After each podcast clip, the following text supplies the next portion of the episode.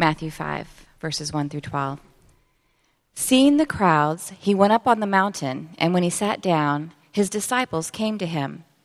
And he opened his mouth and taught them, saying, Blessed are the poor in spirit, for theirs is the kingdom of heaven. Blessed are those who mourn, for they shall be comforted. Blessed are the meek, for they shall inherit the earth. Blessed are those who hunger and thirst for righteousness, for they shall be satisfied. Blessed are the merciful, for they shall receive mercy. Blessed are the pure in heart, for they shall see God. Blessed are the peacemakers, for they shall be called sons of God. Blessed are those who are persecuted for righteousness' sake, for theirs is the kingdom of heaven. Blessed are you when others revile you and persecute you and utter all kinds of evil against you falsely on my account. Rejoice and be glad, for your reward is great in heaven, for so they persecuted the prophets who were before you. This is the word of the Lord.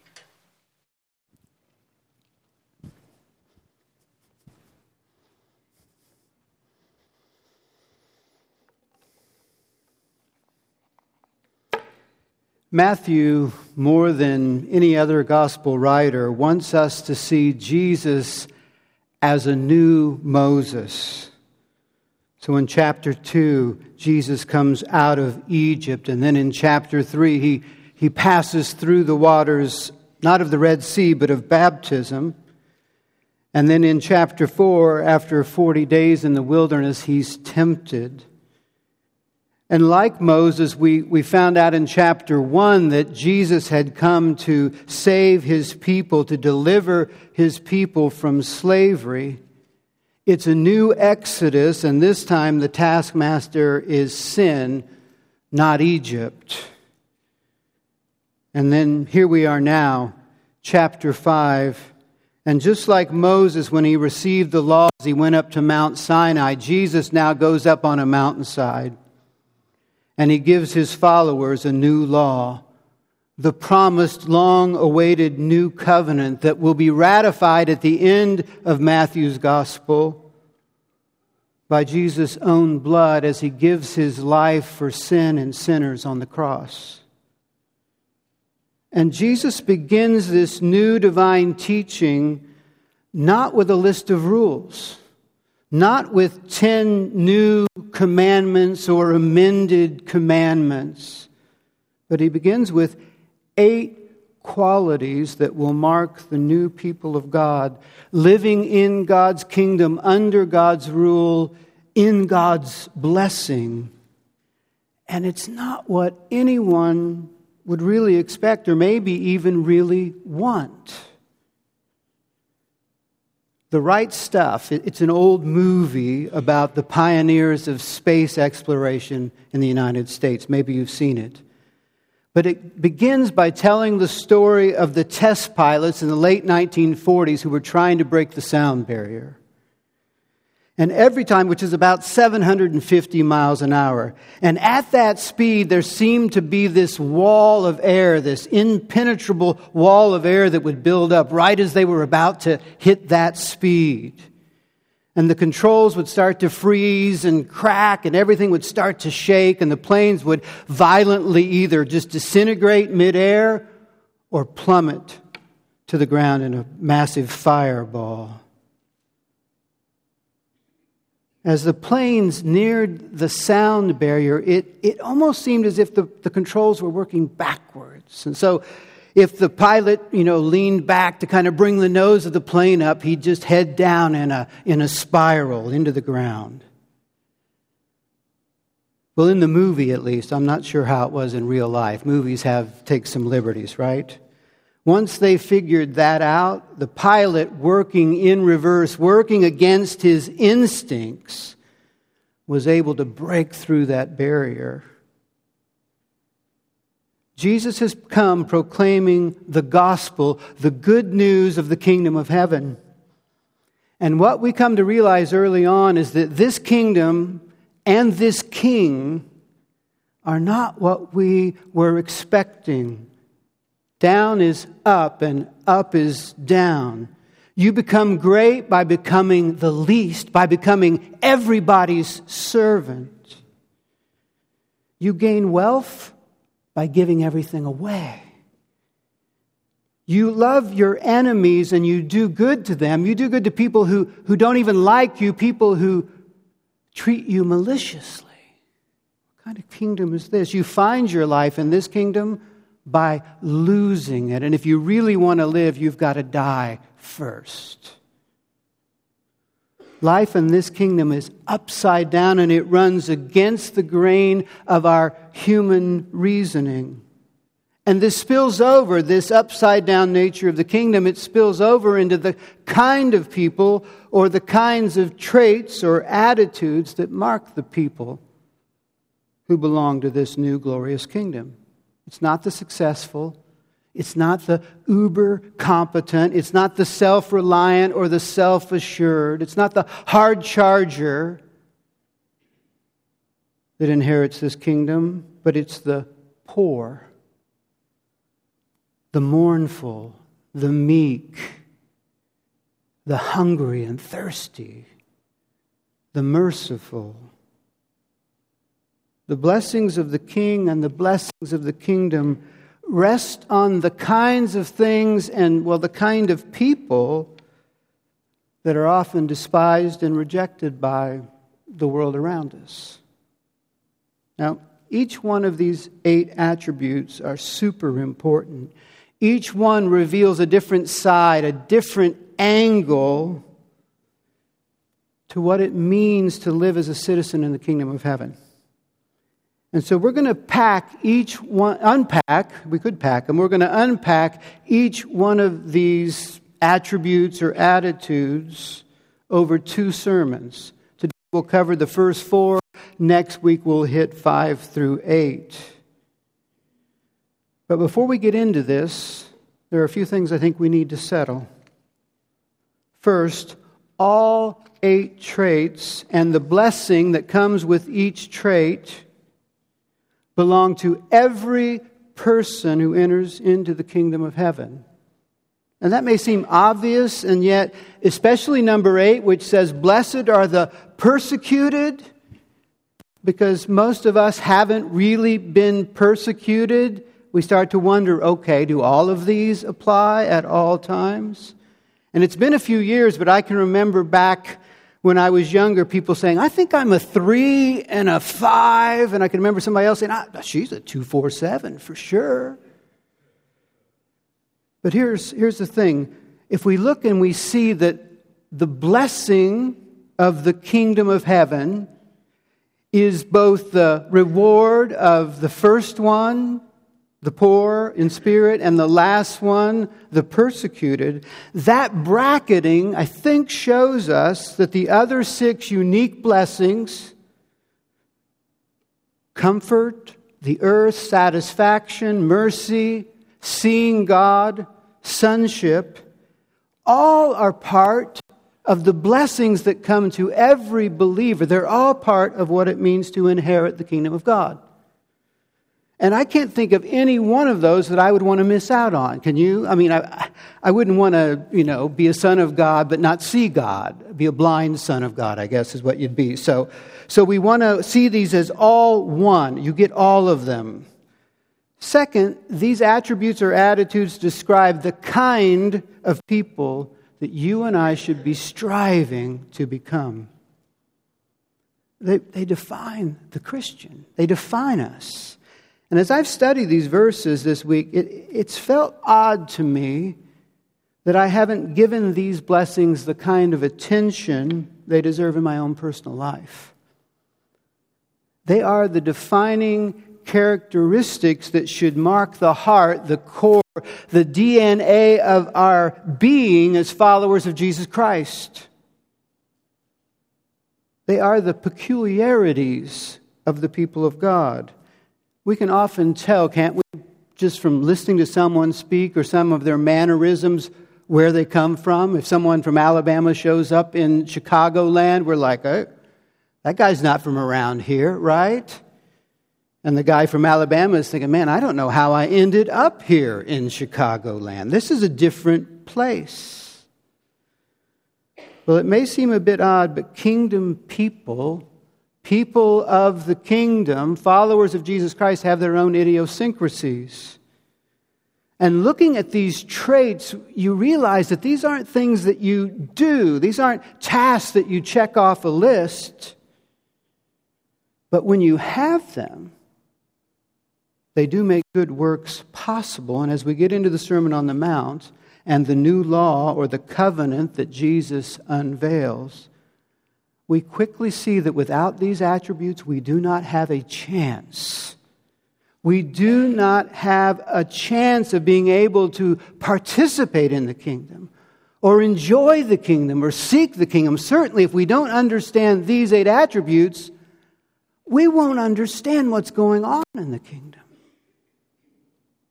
Third, Jesus not only tells us what attitudes we should have, but he demonstrates perfectly what each one looks like in his life as laid out by the gospel writers.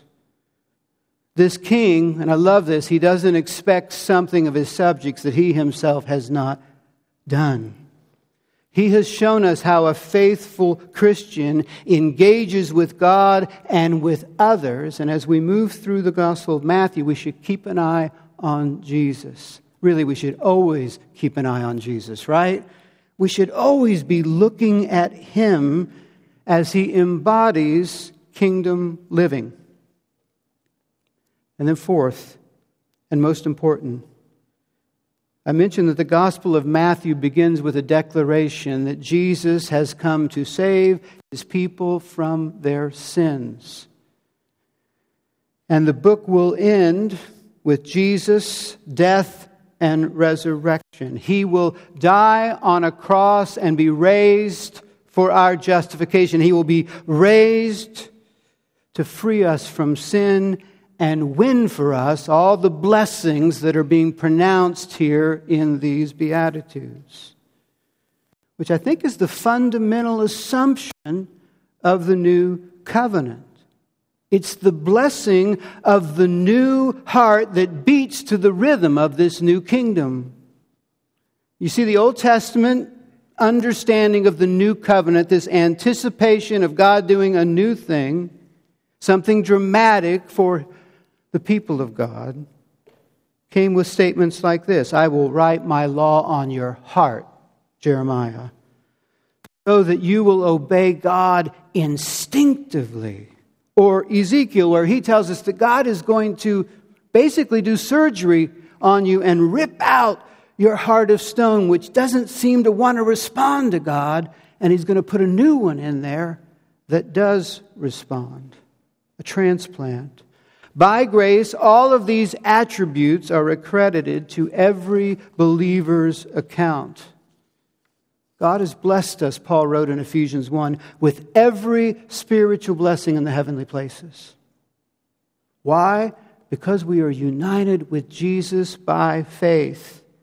And by grace, all of these attributes in the Sermon on the Mount, in the Beatitudes here, will ultimately be evidenced in our hearts and in our minds and, and in our lives through the sanctifying work of God's Holy Spirit. Partially in this life, though hopefully increasing, right, as we move along, as we age, as we mature as believers. But then finally, and fully when Jesus returns to establish his kingdom in all its glory and power. So keep those four things in mind as we turn to the opening lines of the Sermon on the Mount. And the first thing out of Jesus' mouth confirms an obvious but challenging truth the kingdom belongs to the poor in spirit. To be poor in spirit is to understand that we do not have the resources to save ourselves, for starters. So that's the beginning. We don't have the resources to save ourselves, but we also don't have the resources to live out the demands of the kingdom. We can't do it. So once we're saved by grace, we can't then go on in the power of the flesh. It's a declaration, this poor in spirit of complete spiritual bankruptcy. John Calvin wrote, He only who is reduced to nothing in himself and relies on the mercy of God is poor of spirit.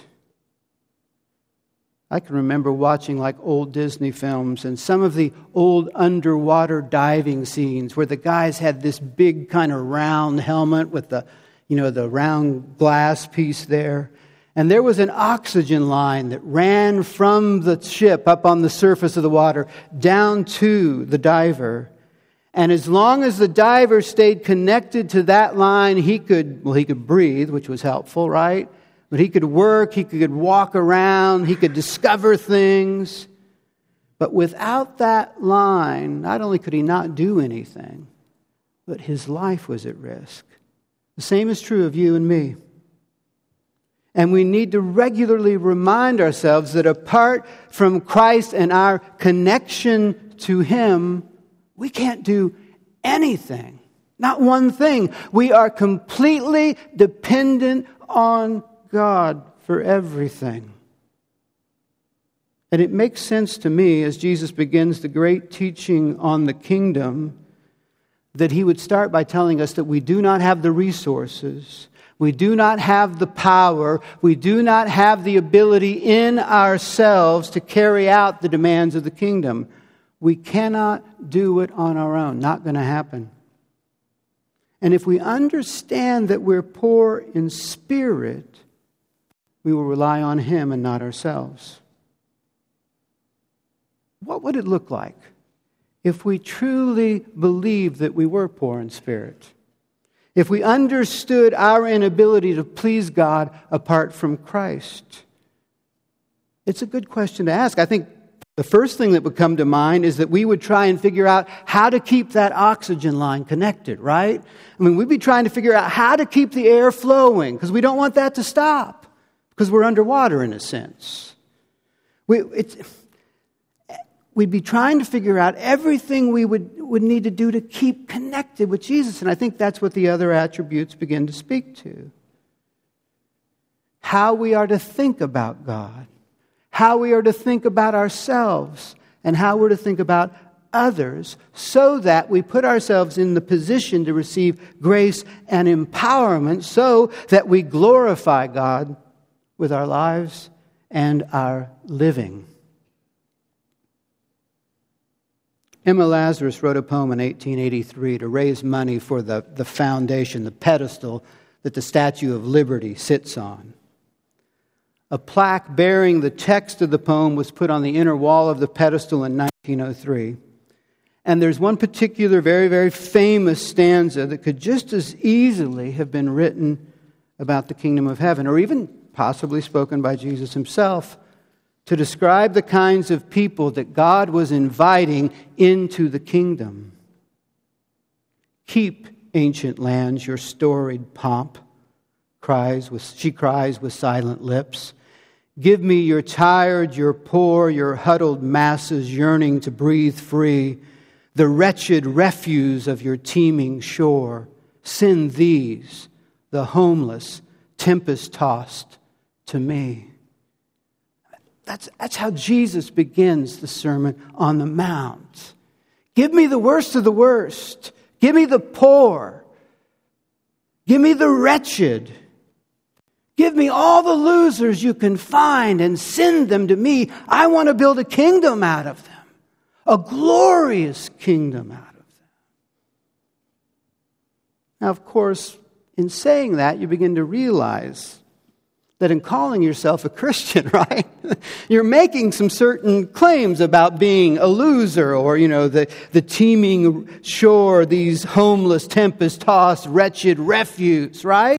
I mean, that's what we're saying. You're identifying with this poverty of spirit.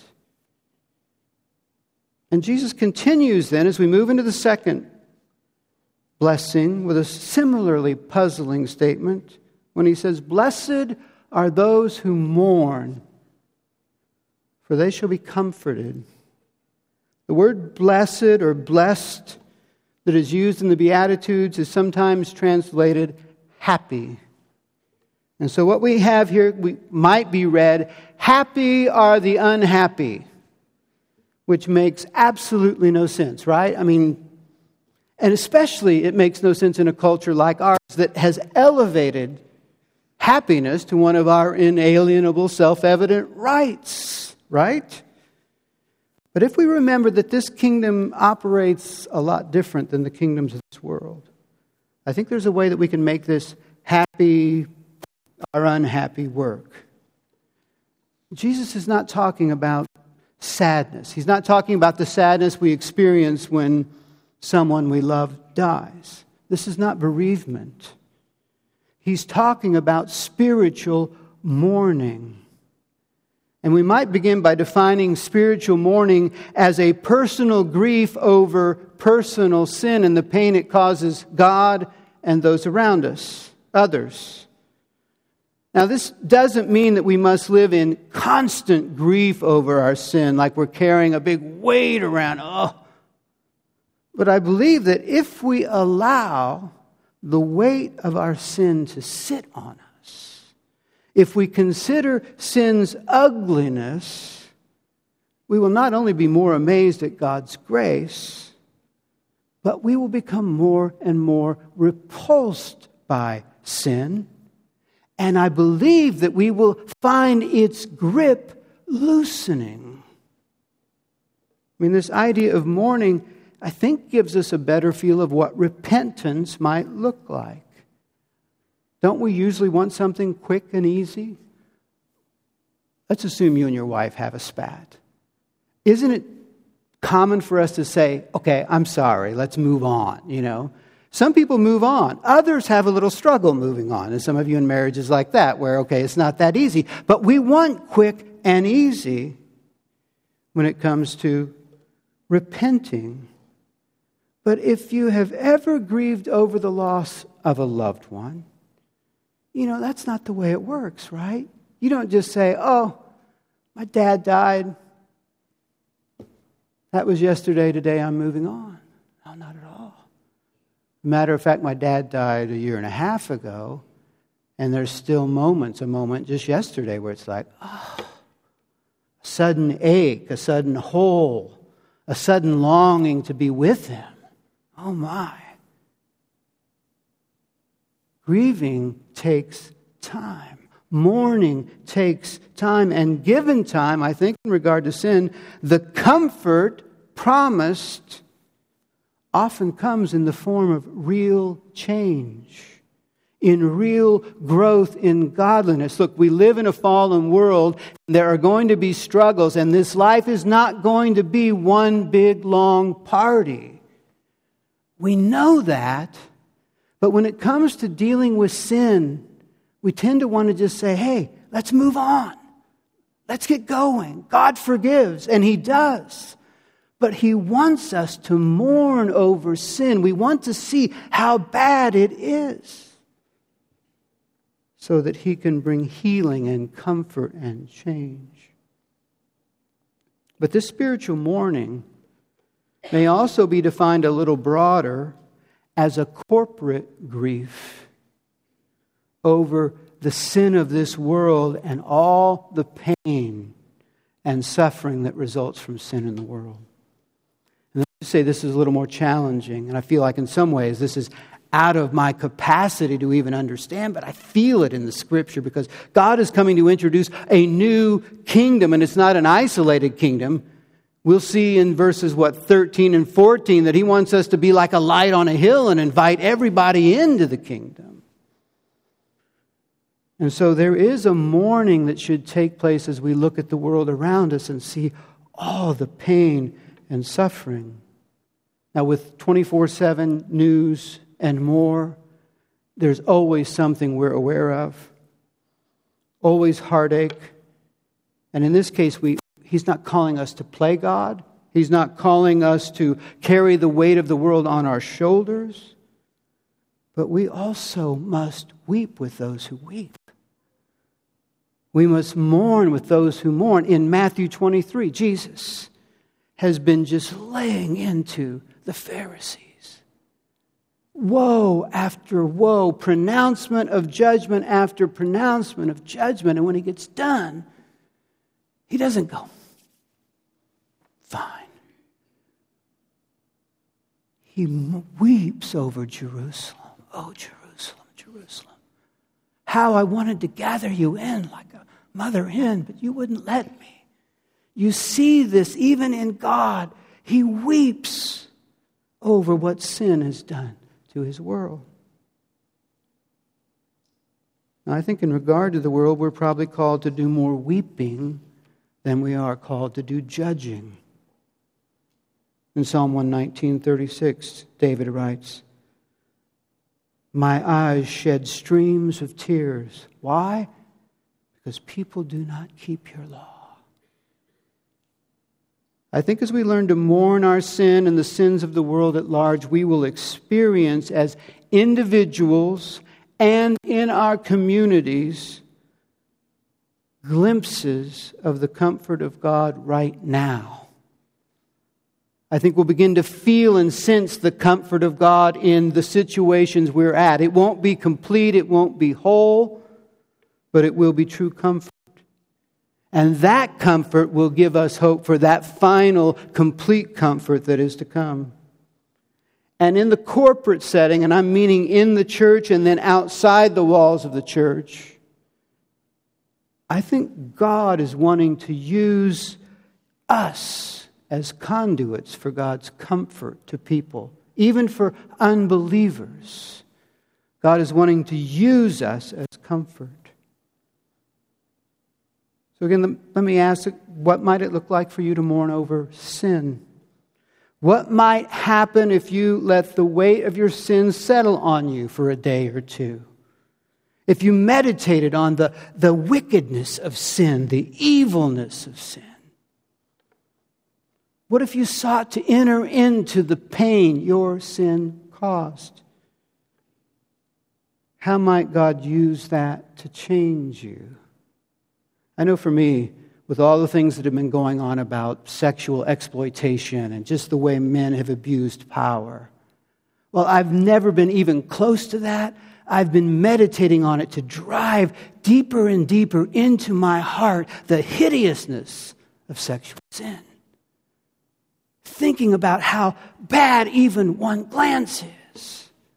And that's the way we need to do this. And it's been good for my soul. It's been helpful, it's been healing. How might God want to change you through letting that weight sit for a moment or two? Well, I think right away Jesus tells us how it would change us when he says, Blessed are the meek, for they will inherit the earth. Meekness here in the Beatitude has been defined as a humble and gentle attitude toward God first and then toward others, based on a true estimation or understanding of who we are, of our, of our worth, our value. This meekness, you see, flows very naturally out of the poverty of spirit and mourning over sin that precedes it. And I think as we, as we go along through the Beatitudes, there's going to be a snowball effect to this list where each one kind of just rolls naturally into the other and it starts getting bigger and bigger. It's hard to be proud and arrogant or defensive, isn't it? If you understand that you are, you know, poor, like destitute, and that you're mourning over your sin. I think it's helpful to consider the blessing that the meek receive here. It's the earth. Now, I know that this is a, presumably a quote from Psalm 37 where David says, The uh, meek will inherit the land, and it speaks about the promised land. So, whether it's the earth or the promised land, this is awesome, right? I mean, this is what every dictator dreams of inheriting the earth. You know, I mean, how much more territory can I take over? Jesus is reshaping, isn't he, our understanding of power and might and what wins in his kingdom? It's not what usually works, right? He shows us what true strength is, at least in the kingdom of heaven, and he turns it upside down. I think the challenge here for us is that we, we don't see meekness or gentleness as something God desires of every one of us. And here we find it in a list of defining characteristics, right? It's not like, okay, you're not so gentle, you're not so meek, that's okay. Just try and get couple other ones going pretty well or something here. No, not at all. Jesus is making it clear that we are all to put the interests of others ahead of our own. We're all called to walk in humility and love. More importantly, we're all called to walk humbly before our God. And because of that, it's no surprise that no one exemplifies this meekness, this humility, more than Jesus Christ. He's going to conquer sin and death and the devil and he's going to redeem and restore the entire cosmos. Pretty big. And you know how he's going to do it? He's going to die. He's going to take on the form of a man, humble himself even to obedience to death on a cross. That's how he conquers the world. I mean, think about his trial, right? Are you going to say anything? Defend yourself. I have nothing to say. No, no remarks. Now, most of us would we'd have to admit in that kind of situation that we're hardwired to stand up for our rights, right? I mean, can't let this happen. This is injustice. We're eager to protect our reputation, slow to risk our reputation when it comes to God or His church. Now, of course, you've heard this meekness is not weakness, clearly. Meek people have a right understanding of their own failures, a right estimation of who they are, a right understanding of where the power comes to live the Christian life. And because of that, they're actually really strong and able to stand up for what is right and what is true. And this willingness to defend God's honor at personal cost takes us to the fourth blessing. Blessed are those who hunger and thirst for righteousness, for they shall be satisfied. Again, you see the flow. Understanding our spiritual poverty, we mourn over our sin and the pain that the world is feeling because of that sin.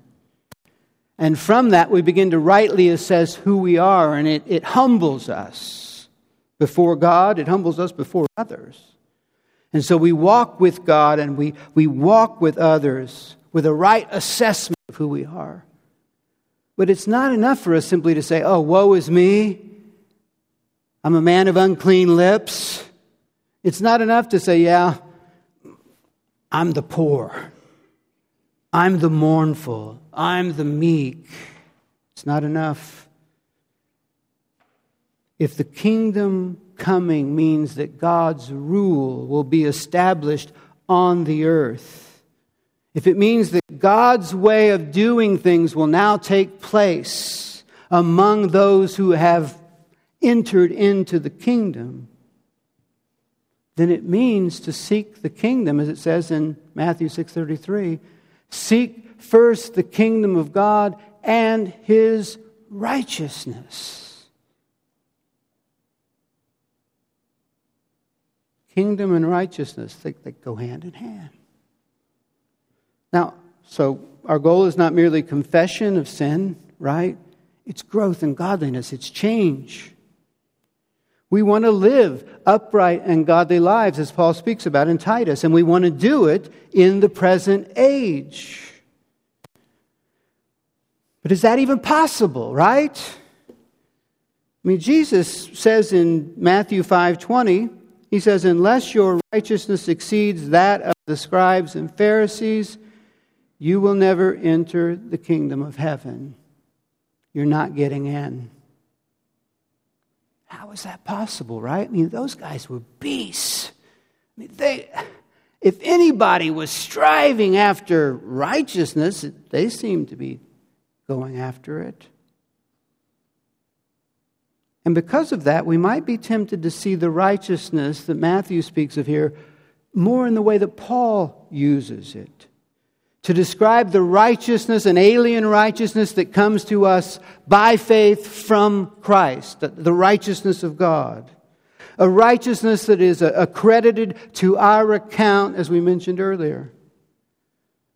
But the consensus among scholars that I'm reading is that Matthew uses righteousness here and elsewhere in this gospel very differently than Paul. He uses it to describe a pattern of life lived in conformity to the will of God. So, what gives? Well, ultimately, it is a righteousness from God. I mean, that is the promised blessing, right? If you hunger and thirst for righteousness, what, what is He going to do? He's going to fill you with what? Righteousness, not hamburgers, right? He's not, he's not going to fill you with something else. This isn't seek first the kingdom and his righteousness, and all these other things will be added unto you. And you're seeking the kingdom and righteousness because you really want all the other things, whatever they may be. And often we define those ourselves, right? No, it's seek the kingdom and righteousness, and you'll get that kingdom and you'll get that righteousness, and nothing could be more glorious than that.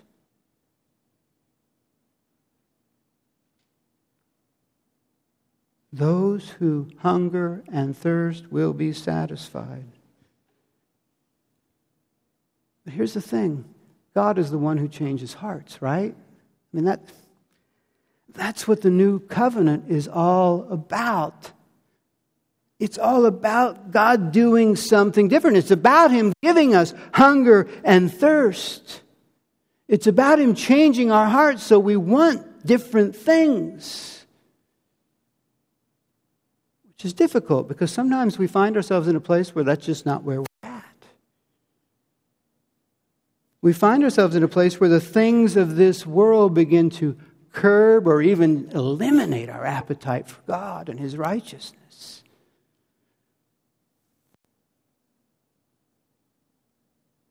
What if you find yourself in a place where you're not really hungry? What if you feel somewhat satisfied not having the righteousness of God? Well, here's the thing you go back to number one and start all over, right? I mean, I feel like number one just is kind of like my go to, right? Because when I don't hunger and thirst for righteousness, I realize how poor and bankrupt I am.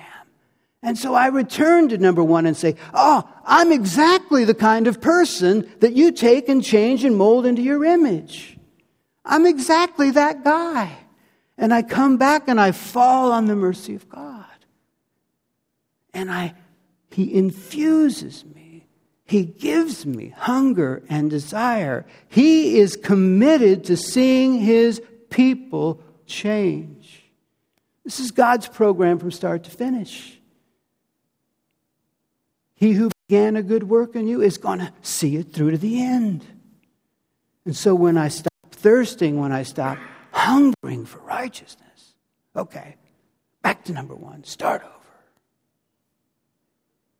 Meditate on, think about, pray about it, what it means to be spiritually bankrupt, to have nothing of value to bring, to be totally without hope, without God And I feel like this theme comes through in a number of places in Matthew, and I'm going to close with this verse. Because some of you may be feeling, hey, I'm not there. I've just come through a stretch over the last, I'd say, three or four months where I just have had very little hunger and very little thirst. And I can hear Jesus saying this to me and to you this morning Come to me, all who labor and are heavy laden, and I will give you rest. Take my yoke upon you and learn from me, for I am gentle and lowly in heart, and you will find rest for your souls. For my yoke is easy and my burden is light. Will you pray with me?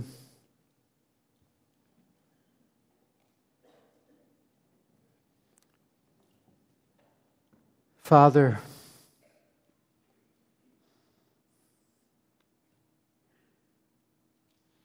thank you for welcoming us into your kingdom.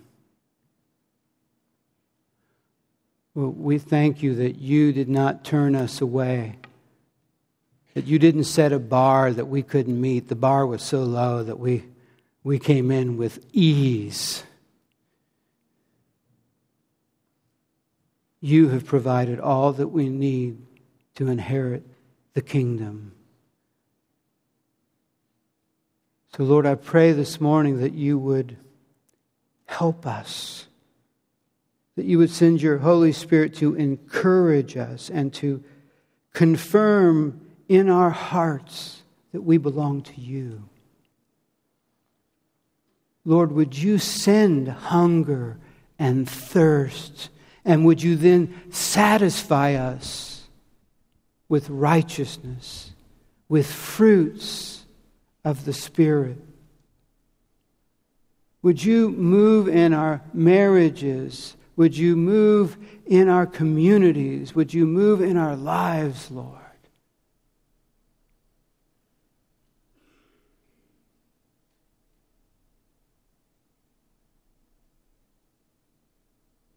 In Jesus' name, amen.